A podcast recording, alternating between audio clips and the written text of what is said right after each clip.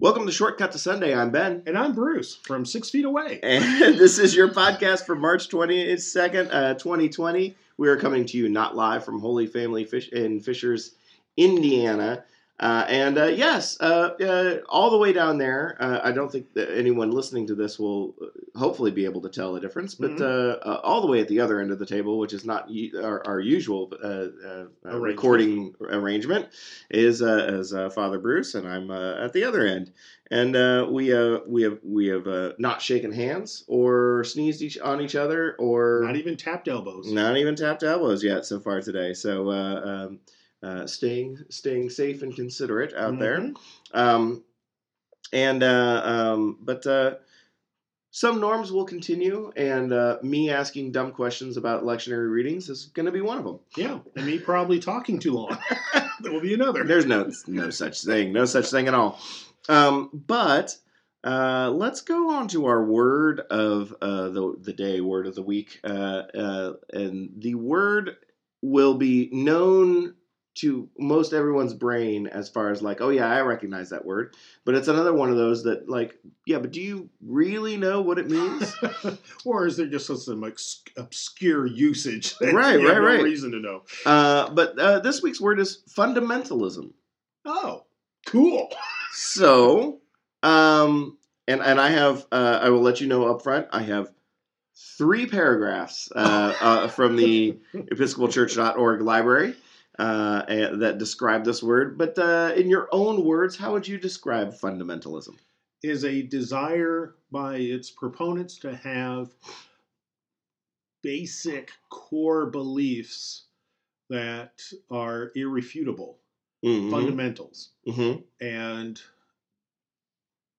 the behavior that comes out of that tends to be a at times harsh defense of those core beliefs and a great suspicion of any thought system theology spirituality that does not embrace that kind of approach to one's views of god and the world mhm. and oneself Yeah, uh, the, the the definition here starts off with uh, uh, kind of like a nod to what fundamentalism has become, as far as a, a term, how we use the term these Mhm. days, uh, uh, talking about um, how it has been become associated with uh, the most extreme, closed-minded, militant uh, opposition to changing liberal theology and uh, extreme movements uh, uh, or militant movements in, in the world. can i pause just one moment Yes.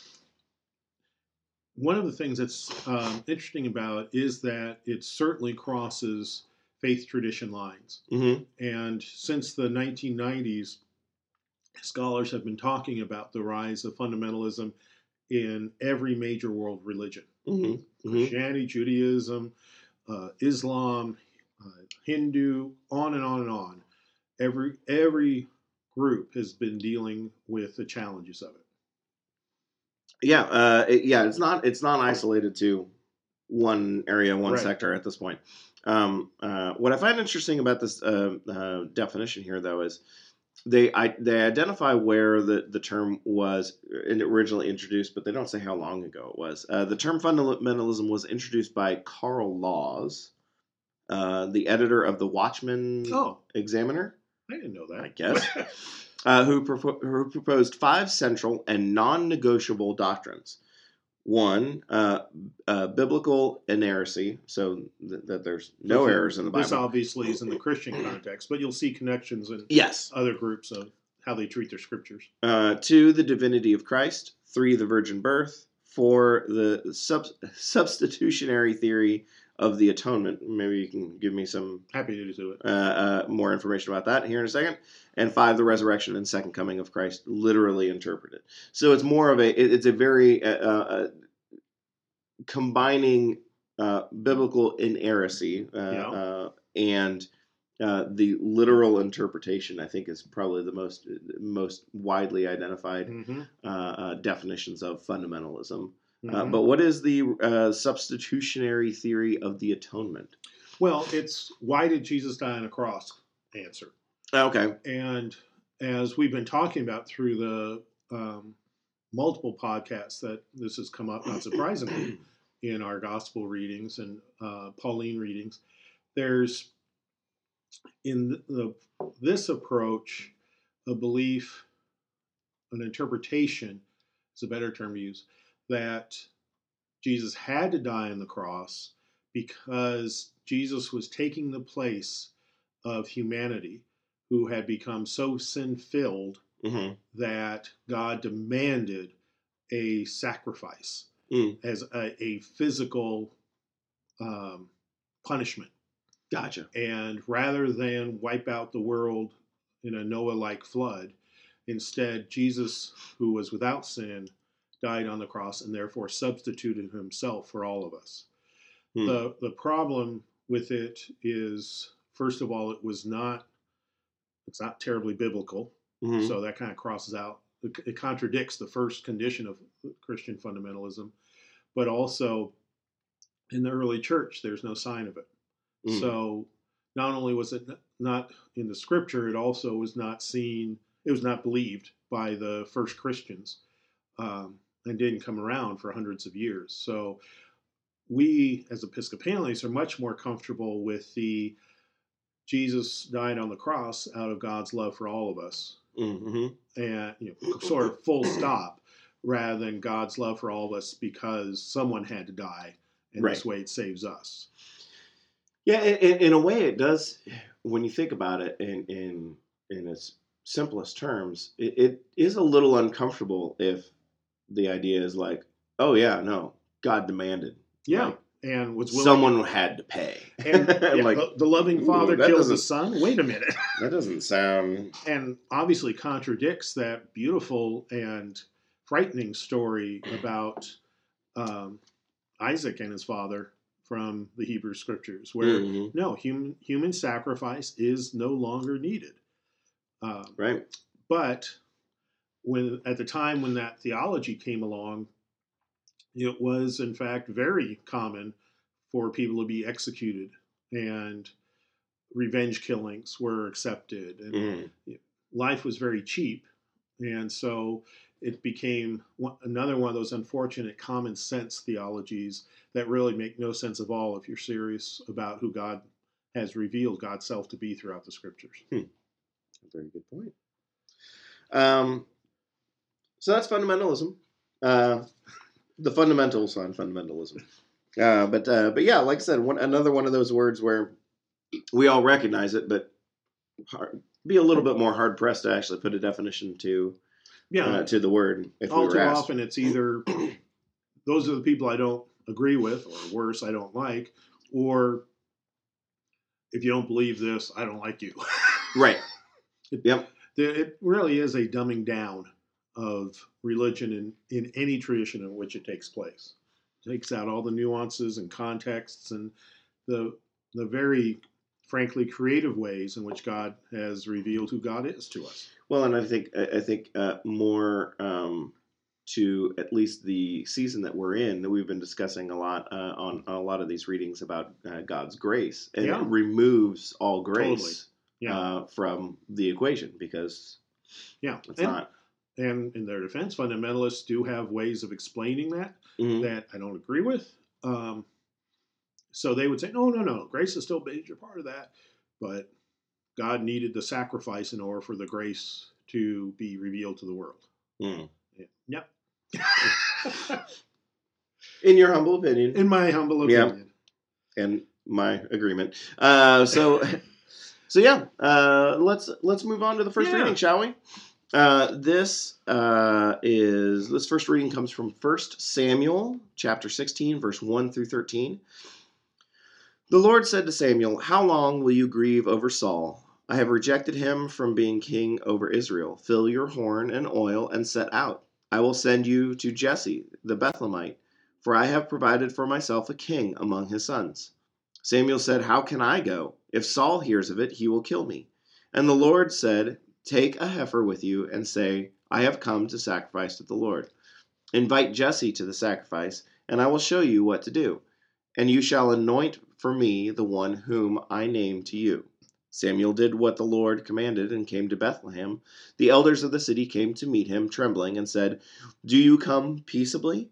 He said, Peaceably I have come to sacrifice to the Lord. Sanctify yourselves and come with me to the sacrifice. And he sanctified Jesse and his sons and invited them to the sacrifice. When they came, he looked on Eliab and thought, Surely the Lord's anointed is now before the Lord. But the Lord said to Samuel, Do not look on his appearance or on the height of his stature, because I have rejected him. For the Lord does not see as mortals see. They look on the outward appearance, but the Lord looks on the heart. Then Jesse saw Abinadab and made him pass before Samuel. He said, Neither has the Lord chosen this one. Then Jesse made Shammah pass by, and he said, Neither has the Lord chosen this one. Jesse made seven of his sons pass before Samuel, and Samuel said to Jesse, The Lord has not chosen any of these. Samuel said to Jesse, Are all your sons here? And he said, There remains yet the youngest, but he is keeping the sheep. And Samuel said to Jesse, Send and bring him, for we will not sit down until he comes here. He sent and brought him in. Now he was ruddy and had beautiful eyes and was handsome. The Lord said, Rise and anoint him, for this is the one. Then Samuel took the horn of oil and anointed him in the presence of his brothers. And the Spirit of the Lord came mightily upon David from that day forward. Samuel set, uh, then set out and went to Ramah. Um, this is one of those stories that sounds familiar. Right. Um, but we don't really discuss it very much. Uh, uh, it's not yeah, it's sort of taken for granted almost. Yeah, and, and but it's also another one of those you know biblical stories like you hear it and you're like, oh yeah, yeah, I think I remember that. It's mm-hmm. not the you know any of the the big ones that I always remember. Not a lot of special effects. Yeah, yeah, yeah. um, so what uh, in this story? Um, I'm kind of reminded a little bit of the uh, uh, the, the the those who are first shall be last, yeah, and and those who should. are greatest or least. Um, mm-hmm. um, traditionally, as you're going through uh, a, a, lineage, the heir apparent would be the eldest, firstborn, uh, yep. uh, which uh, is uh, in this case, uh, I already forget his name, um, Eliab, and, and somewhere he's going again, again. um, uh, at least, at, at least uh, in Eliab's uh, defense, it makes an implication that he was impressive looking. Yeah. So, not that he was a jerk. So, right. at least, you know, Eliab and all your ancestors doesn't say anything bad. Right. we just don't remember. You could you. be worse. You could be known for, you know, you could be the one who's known for killing your brother. Yeah. Um, Or the other one who's known for trying to kill your brother. Or the other one, other one. who. But I mean, you know, uh, so, so it's not it's it's not so it's so much a, a condemnation in this story. It's just like no no no no that's not right. uh, that's not right. So uh, um, what is it about the story? Uh, uh, is it attempting to break up those social norms uh, the the yes. same way that Jesus kind of does later when he comes in in in, in the gospel readings of the New Testament, kind of continually. kind of breaking that that up, that hierarchy feel. Mm-hmm. Um, That's a big part of it. What else is part of it then? The expectation that humans can easily see who God has chosen. Mm. That uh, one of the interesting underlying themes throughout the Hebrew scriptures, the Old Testament, is God keeps telling the Israelites, you shouldn't have a king. You don't want a king. Kings lead to trouble. Mm-hmm. And Saul who was the who was the king at this moment, um, was a prime example of that. Started out well, then went downhill. David will start out well, he'll go downhill. Mm-hmm. So there's first of all that theme of uh, be suspicious of people who are willing to lord authority over you, and don't seek that out. But okay, you're you're going to do it anyway, so I'll do my best to help you with it. yeah. sort of God's position. And there's also, as we said a moment ago, the whole dynamic of those who are least are often the ones God chooses to be first. Yeah. If not constantly through the scriptures. So um, David definitely falls into that category. He, while it turns out he was handsome, he was uh, so out of the picture that it doesn't even occur to his dad to bring him in for this wonderful festival that's about to take place, this huge barbecue of the sacrifice. And back then, people literally ate what was sacrificed, so it was a big Right. deal. It was a Mhm. festive, fun time, um, not gloomy. So David was so off even his family's radar that he was out tending sheep, which was considered a pretty lowly profession Mhm. um, and task. So Well, he's so far removed from the inheritance of the firstborn that it was, Yeah. it would have been like, oh yeah, sorry, buddy. You're- yeah, he's he is now peaking yeah, by being a shepherd. yeah, exactly. Um, who, who um, so, so you're talking about uh, you know King Saul, right? Right. Uh, and and and um, us trying to anoint, uh, uh, the the the uh, um, nation trying to anoint a new a new king to replace Saul, right? No, actually, that's part of the fun here. Is the nation thinks Saul's okay Mm, because he's king, right. and just in one of the verses before, um, God tells Samuel he's not pleased with Saul. It's time for a new king, and Samuel's very disappointed because he's close with Saul, and there's a certain amount of on the part of Saul. I mean, on the part of Samuel. Uh huh. And that's why verse 16, first verse of chapter 16 is the Lord said to Samuel, How long will you grieve over Saul? Mm. Because Samuel is emotionally connected with Saul and, and grieving that he's no longer going to be king and that Samuel himself has to be the instrument of that taking place. So, so what is what is Samuel's position? I mean, Oh, I'm sure we would get a, a better a, a better feel for this uh, if again we were reading like the whole context Yeah. of like the book of First Saul or but, but First Samuel. Yeah. Uh, uh, but but we're not. So uh, so so Samuel is he is one of the he's one of my favorite characters Hmm. people he's not just a character um, in the hebrew scriptures in the old testament where there's this beautiful arc that actually jesus' life has connections to repeatedly of his birth being foretold um, wasn't a miraculous birth but his birth being foretold he's dedicated to service in the temple. He has an interesting story when he's young about um, hearing God's voice directly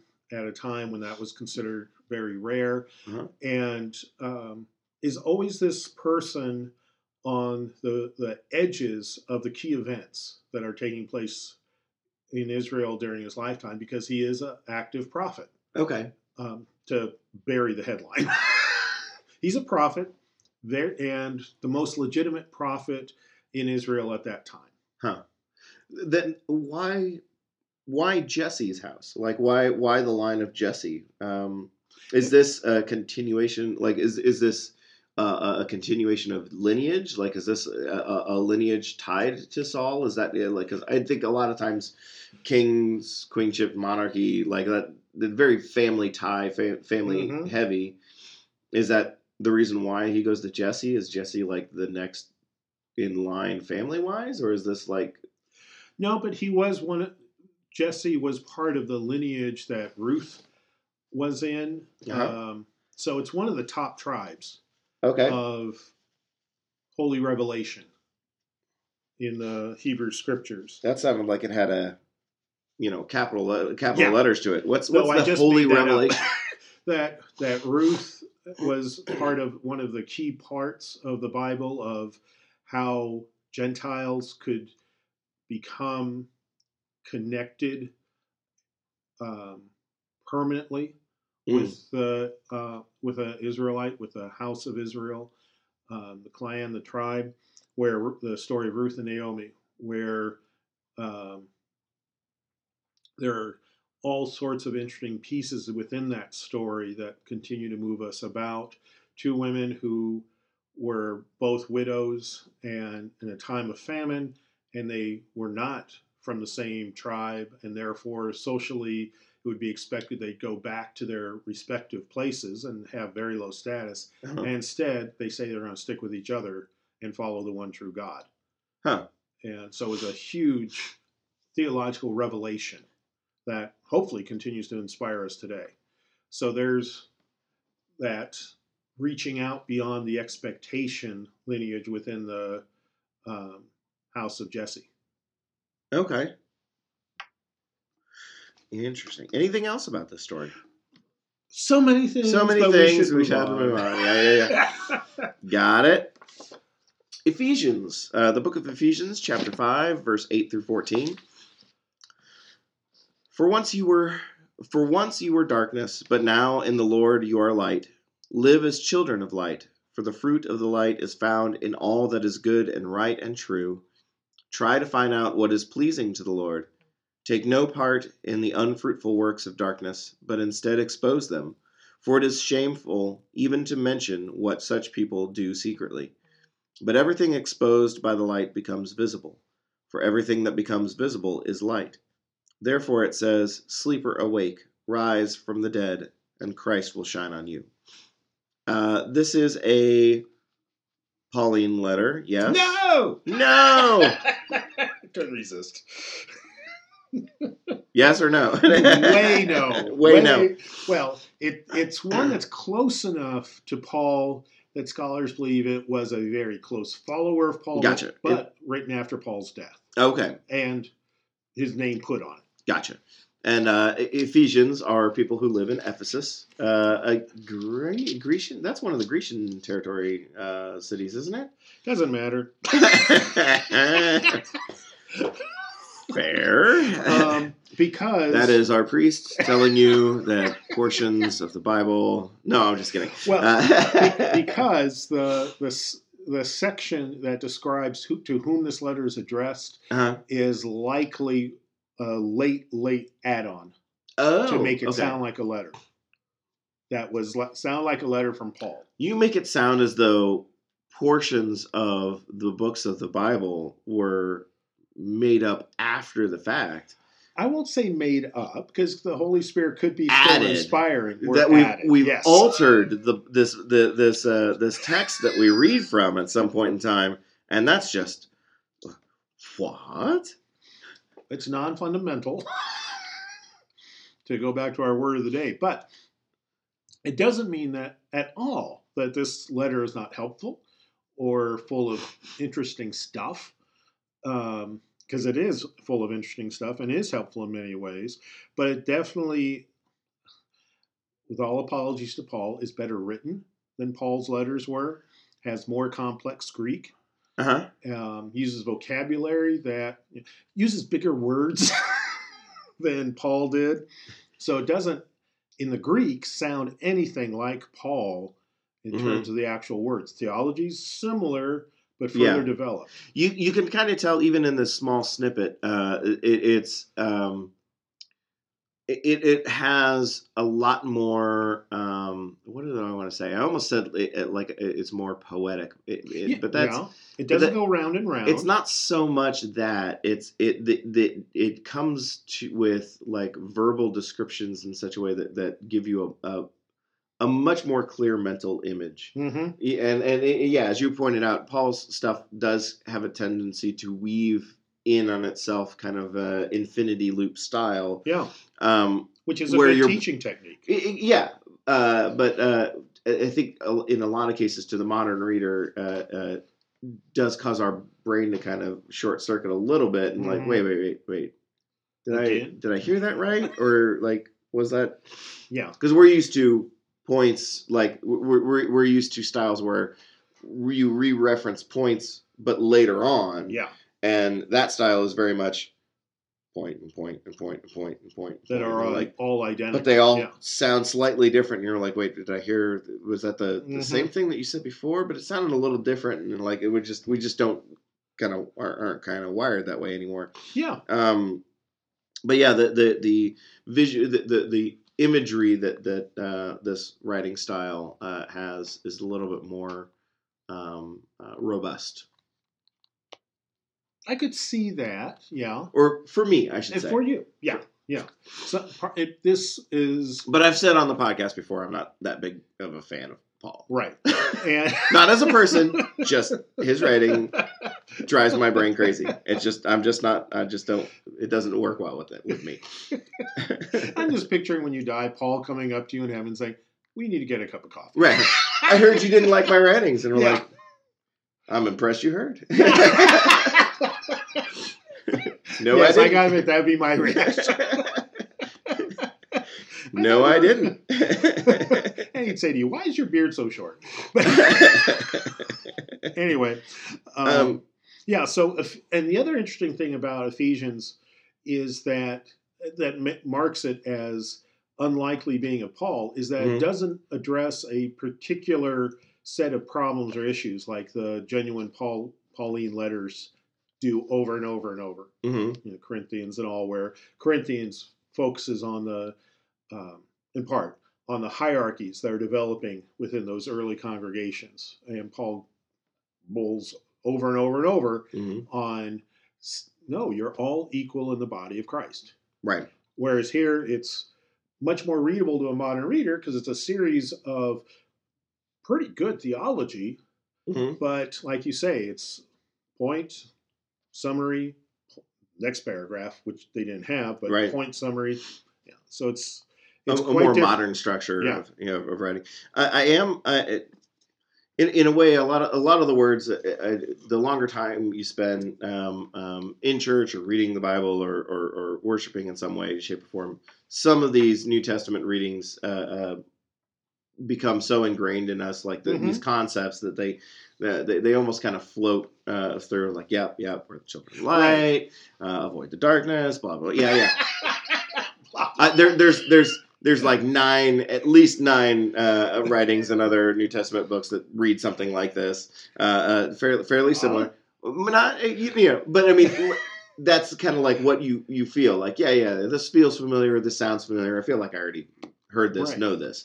And what's interesting, I'm so glad you said that about the light, is that where that image really occurs so strongly is in the Gospel of John, hmm where repeatedly there's both Which- poetically, Which we will read here in a minute. yes, both Yeah. poetically and with vivid um, metaphors at different times, or I'm sorry, events at different times, darkness and light hmm where Jesus is arrested in the darkness and then is resurrected in the light is the most Mhm. extreme example, but so many more. And what's fascinating is that the actual terms used in this passage in Ephesians are the same exact Greek words found in the Dead Sea Scrolls, Hmm. which are not Christian documents, but were created in the same time period as the life of Jesus, as the writing of the Gospels, um, after the resurrection of Jesus, the writing of this letter. So we have a sense of how the theological discussions and musings and inspirations were truly filling Judaism and therefore Christianity simultaneously. Hmm. That the faithful people were people of light. And Dead Sea Scrolls community at times even called themselves the children of light. Children of light. Interesting. Yeah, it's fascinating. So, um, there you go. Uh, um, uh, but yeah, like, like I said, uh, these concepts so, s- sound somewhat familiar. Uh, take no part in the unfruitful works of darkness. Sure. Yeah, Mhm. sounds right. But instead expose them. Okay. Yeah.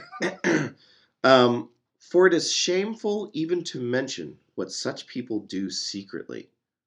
Doesn't that capture an audience? Ooh. I, So mean, I gonna- that, I mean that in admiration. That- Yeah. This, again, it's a very complex, sophisticated writing style. Any, anything that this author is pointing towards in that because that sentence feels like almost um almost as though there's a you know there like i i i know like I- there's something that i know you know, like what you're doing in your in the darkness is shameful and we're going to expose it it almost feels accusatory you know what i mean Yeah. like and I think it's it, it one of the reasons I, I think it's such a admirable sentence is that it makes it universal.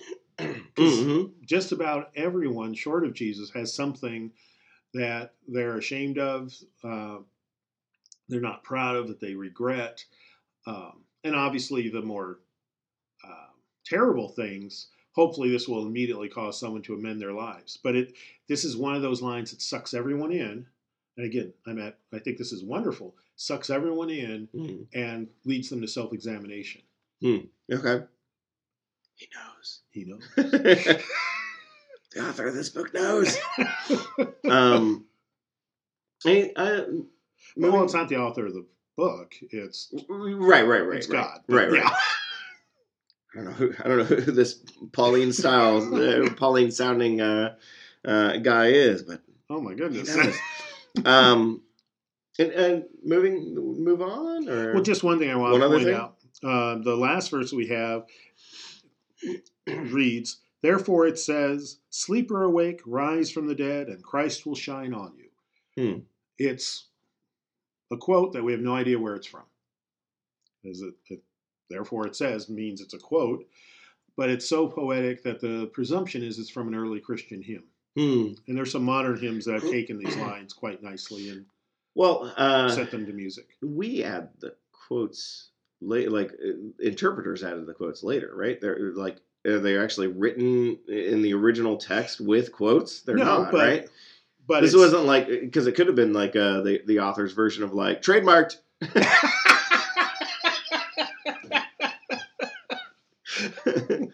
no, i mean i'm just throwing it out there I'm cool, man. sleep or awake rise from the dead and christ will shine on you trademarked Wait for the T-shirt and the mugs. that's right you, you can buy if you liked what you heard here Come down to the marketplace. that's right you can buy a cloak with this saying embroidered on the back It the therefore it says phrase immediately before those. Oh, okay, fine. Is the ancient equivalent of quotation marks. gotcha. Which is why we add it. We, we feel Yeah. comfortable adding them later. Right. I got gotcha. Funnier my way. Um, John, chapter 9, uh, verse 1 through 41. We got a, a lot of long readings in John. Well, and that's it's helpful because that's how John writes. Mm. That he has. It's, it's hard to cut off his story. Yes. Like midway and. All well, right, well. some we even do a little bit, or we drop little pieces to make it uh, more useful in a public setting, in, in a Sunday service, for instance. Uh, but John has a structure throughout the gospel of I'd rather have one long story than six short miracles. Gotcha. And so he, he has the fewest number of miracles, the fewest number of distinct times of Jesus' teaching, but almost all, well, I think I'll be happy to say all of them are described in a much longer way than in any of the other gospels. Yeah, and I and I will say uh, uh, uh, to John's credit, I, I feel as though his uh, recounts of uh, Christ's stories uh, humanizes Christ uh, uh, for me more than the other gospels because he does allow uh, like natural conversations to Yeah. breathe on page. Uh, Mhm. So you do you do kind of feel as though uh, you can kind of see who this person was as an individual Mhm. and and for me feel a little bit more connected to them or like okay i can i see where you're coming from not just so much this yeah. messianic figure that is you know uh, uh, on on this pedestal and unattainable but like this you know brings uh, uh, uh, christ to a level where you can kind of examine him better Yeah. uh, and and i kind of like that That's why for a lot of people, John is their favorite gospel. And it's also the one that's hardest to dramatize Mm. because most of the good teaching stories are absent from it. Hmm. So they're, they're miracles and they're long, complex theological speeches, but they're no parables. They're, Yeah. they're none of the good sayings, yeah um, for the most part, come from no the trademark lot- t-shirt Well, no, actually, there is the John. john john 316 Yeah. but other than that all right I mean, there are pithy sentences that can be taken out um, of their long speeches, but they still come in the midst of long speeches. Hmm. But yeah, no prodigal son, no good Samaritan stories. well since i have 41 verses to read here Yes, better get at it. I'll Some go of them wash my short. hands well. Yeah, please. that may Thi- be this is this 20 is seconds. this is uh, this will definitely be 20 seconds of hand washing. Be sure to get in between the fingers and under the fingernails. Mhm. Uh, and don't forget the thumbs. That's the other thing. and the wrists. Uh, and the wrist. As he walked along, he saw a man blind from birth. His disciples asked him, Rabbi, who sinned, this man or his parents, that he was born blind? Jesus answered, Neither this man nor his parents sinned. He was born blind so that God's work might be revealed in him. We must work the works of him who sent me while it is day. Night is coming when no one can work.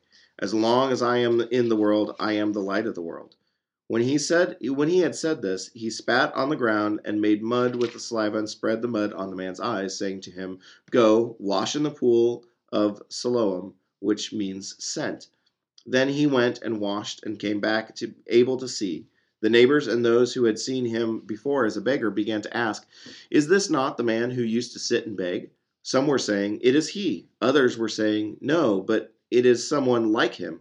He kept saying, "I am the uh, the man." But they kept asking him, Then how were your eyes opened? He answered, The man called Jesus made mud, spread it on my eyes, and said to me, Go to Siloam and wash. Then I went and washed and received my sight. They said to him, Where is he? He said, I do not know. They brought the, to the Pharisees the man who had been formerly been blind. Now it was a Sabbath day when Jesus made the mud and opened his eyes. Then the Pharisees also began to ask him how he had received his sight. He said to them, he put mud on my eyes, then I washed, and now I see. Some of the Pharisees said, This man is not from God, for he does not observe the Sabbath. But others said, How can a man who is a sinner perform such signs? And they were divided. So they said again to the blind man, What do you say about him? It was your eyes he opened. He said, He is a prophet. The uh, Jews did not believe that he had been blind and had received his sight until they called the parents of the man who had received his sight and asked them is this your son, who you say was born blind? How then does he now see? His parents answered, We know that this is our son, that he was born blind, but we do not know how it is that he now sees. That now he sees, nor do we know who opened his eyes. Ask him. He is of age, he will speak for himself. His parents said this because they were afraid of the Jews, for the Jews had already agreed that anyone who confused Jesus to be the Messiah would be put out of the synagogue. Therefore his parents said, He is of age, ask him. For the second time they called the man who had been blind, and they said to him, Give glory to God, we know that this man is a sinner. He answered, I do not know whether he is a sinner. One thing I do know, that though I was blind, now I see. They said to him, What did he do to you? How did he open your eyes? He answered them, I have told you already, and you would not listen. Why do you want to hear it again? Do you also want to become his disciples? Then they reviled him, saying, You are his disciple, but we are the disciples of Moses. We know that God has spoken to Moses, but for as for this man, we do not know where he comes from. The man answered, Here is an astonishing thing. You do not know where he comes from, and yet he opened my eyes. We know that God does not listen to sinners, but he does not but he does listen to one who worships him and obeys his will. Never since the world began has it been heard that anyone opened the eyes of a person born blind. If this man were not from God, he could do nothing. They answered him, You were born entirely in sins, and are you trying to teach us? And they drove him out. Jesus heard that they had driven him out, and when he found him, he said, Do you believe in the Son of Man? He answered, And who is he, sir? Tell me, so that I may believe in him. Jesus said to him, You have seen him and the one speaking with you is he. He said, Lord, I believe. And he worshipped him. Jesus said, I came into this world for judgment so that those who do not see may see, and those who do not see may become blind. Some of the Pharisees near him heard this and said to him, Surely we are not blind, are we? Jesus said to them, If you were blind, you would not have sin. But now that you say, We see, your sins remain. Whew.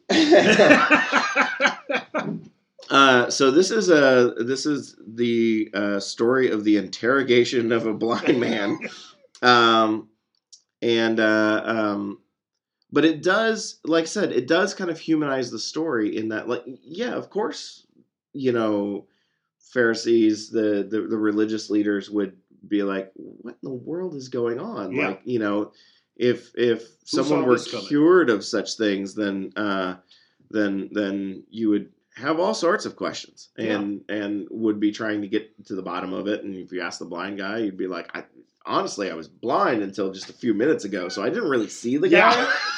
Yeah. and then they question whether or not he was telling the truth and go talk to the parents and uh, mm-hmm. uh, uh, the parents throw the, him under the bus. the parents throw him under the bus, which, to be fair, it sounds as though the, the blind man was a grown man. Yeah. So, yeah. Uh, uh, like, he moved out of the house 20 years ago. Go ask he's been- him. we don't know who he's been hanging out with. I don't speak for him anymore. Um, um, uh, although it is interesting that he John throws in that little story about like uh, they were afraid of being thrown out of the church. Yeah. Uh, and and uh, um, does d- it, it, this story also develops the uh, um, the erring side, the erring humanity in the Pharisees? Mhm. uh, shows that uh, uh, in a way uh, the, the kind of starts to give you that peek of like we're going to start you know lose we're losing this guy threatens our, our our hold on religious power and yeah. and and causes people to shift focus like we're we're used to people coming to us for for for things and for Mhm. uh, um, uh, conversations about people's uh, religious you know, everyday life, and now they're going to this guy, and that's threatening to us, and yeah. and That's all there. and um, uh, I like though that the the the end of the story is uh, uh, if you were blind, you would not have sin, but now that you say we see, your sins remain. Um, really turning uh, like you would like those those two things like don't really make sense when you first think about it. Like Right. blind, you wouldn't have sin. Okay, all right. I guess I guess that you know the, more you it really causes you to kind of think about it. like okay, does uh, yeah, it's sort of like the Nicodemus question uh, earl- earlier in the Gospel of John about do do I have to climb back into my mother's womb? right, When Jesus says you have to be born again.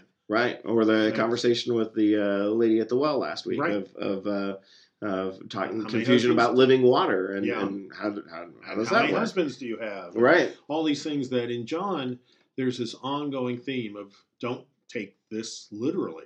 Yeah.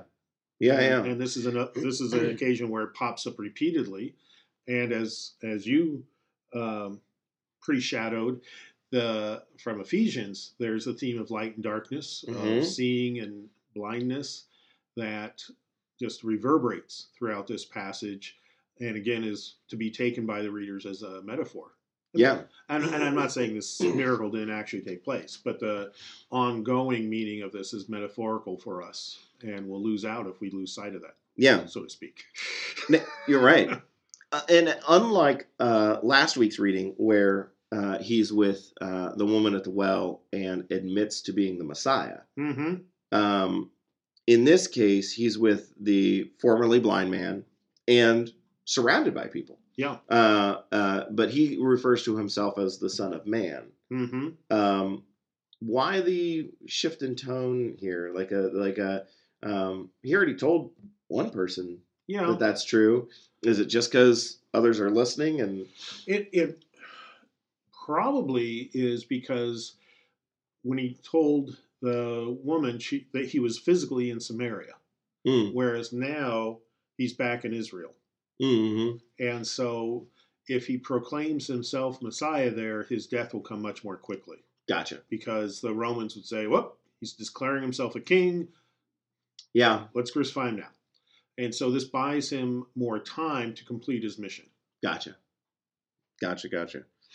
So yeah, uh, it, which is kind of interesting because uh, uh, one would, th- you know, if you were to take this entire story away and you were to to, to start a new story and be like, so there's the, there was this person on earth who was God.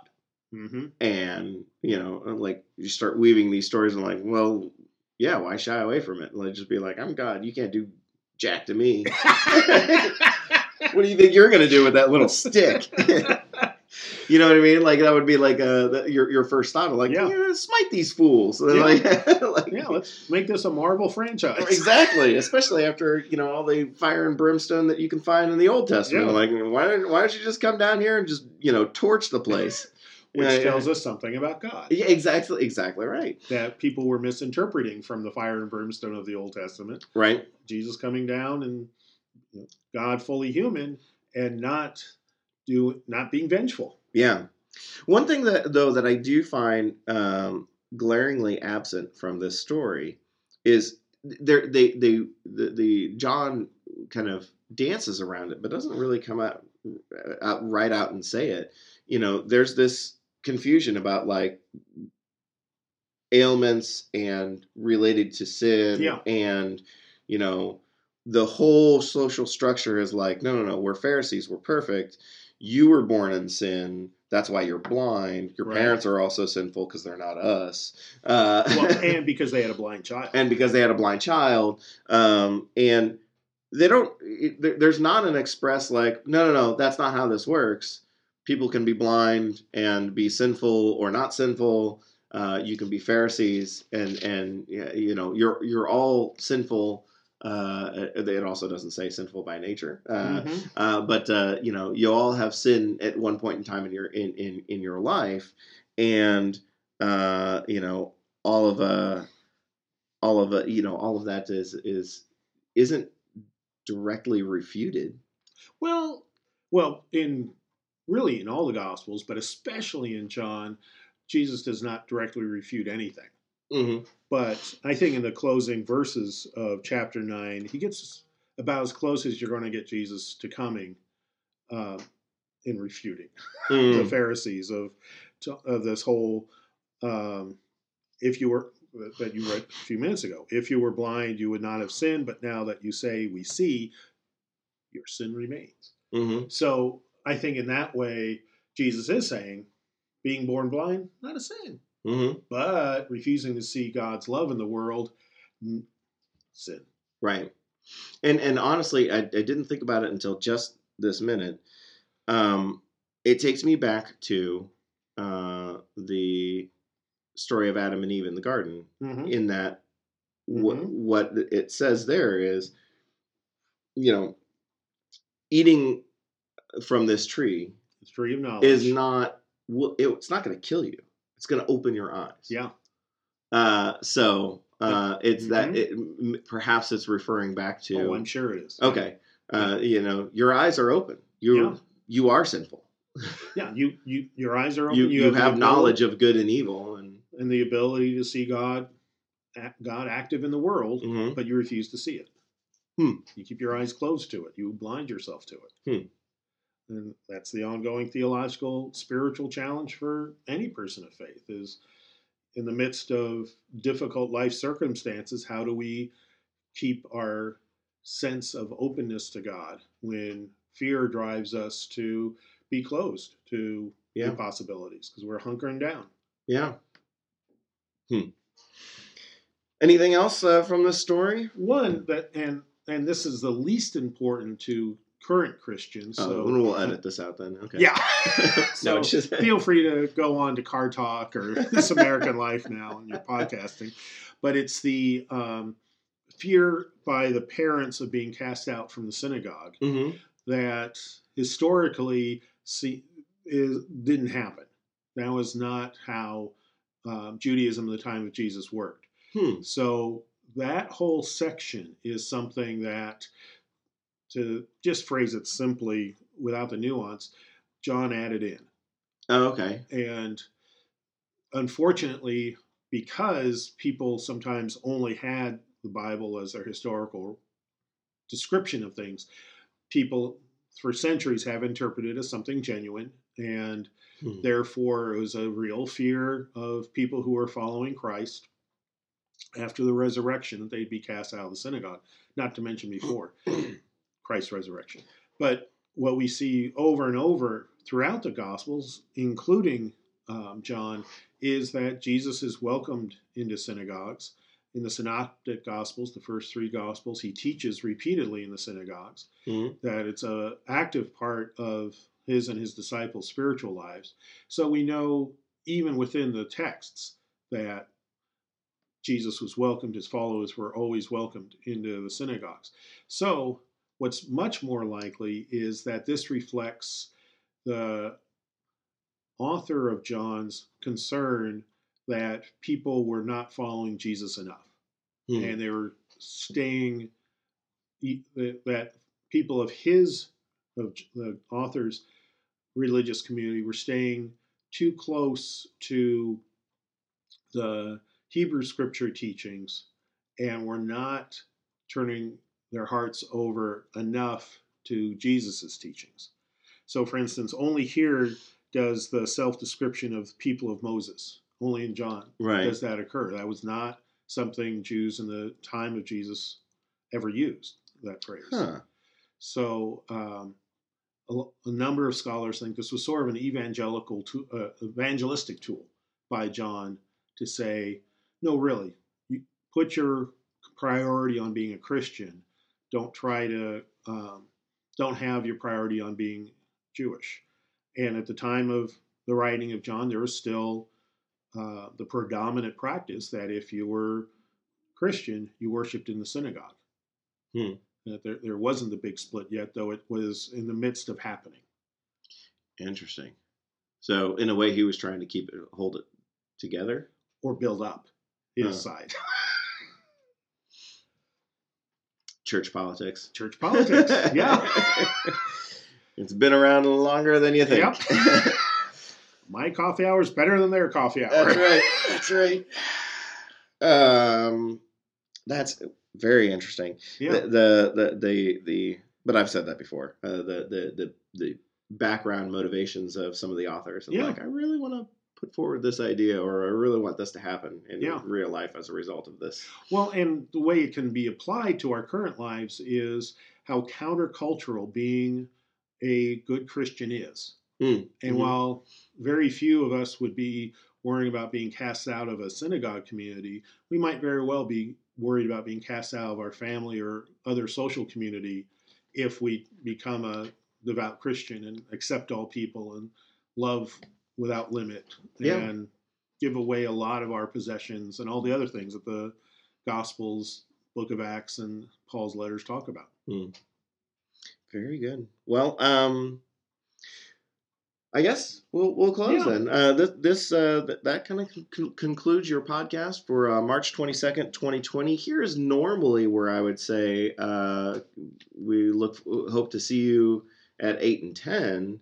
Our our, our church services yeah. on Sunday, but as of still this moment, I, I believe the plan is the, to continue to follow uh, the request of the uh, uh, mayor of the city of Fishers, which is to uh, avoid gatherings Yeah. of, uh, of of larger number of people. In fact, uh, just last night, I believe the or the other night, uh, the CDC came out with a recommendation of no more than it, groups larger than fifty should shouldn't gather. Yeah. And and uh, hey, we made it. Uh, we're, right. we're, we're we're we're a big enough deal. The CDC needs to address us. Um, so uh, And to add in, our diocesan bishop has said no public worship, no church gatherings uh, for the rest of March. Yes. Um, so uh, we will kind of continue uh, this uh, um, the, the style of, uh, of not getting to see each other, unfortunately, in person. Uh, but I, I, we don't have a there- there's not a firm uh, a game plan that I can confirm on the podcast yet. But I can say that uh, we would encourage you to look to our YouTube channel for uh, some some worship content Yeah. uh, uh, either either later on this week or Sunday morning.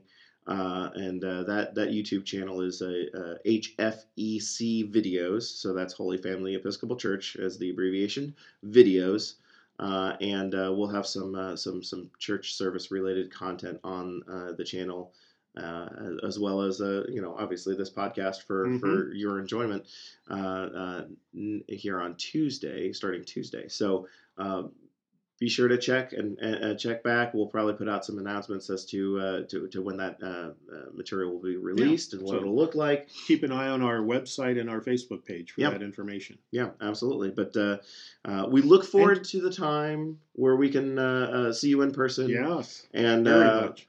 Probably still at that point, maybe not shake hands, uh, but We'll uh, but uh, uh, looking forward to, uh, to to seeing everybody's faces again. Uh, but uh, until then, uh, and until next week, I'm Ben. And I'm Bruce. and we hope you are all safe, healthy, and loving each other. We'll talk to you next week. Bye bye. Bye.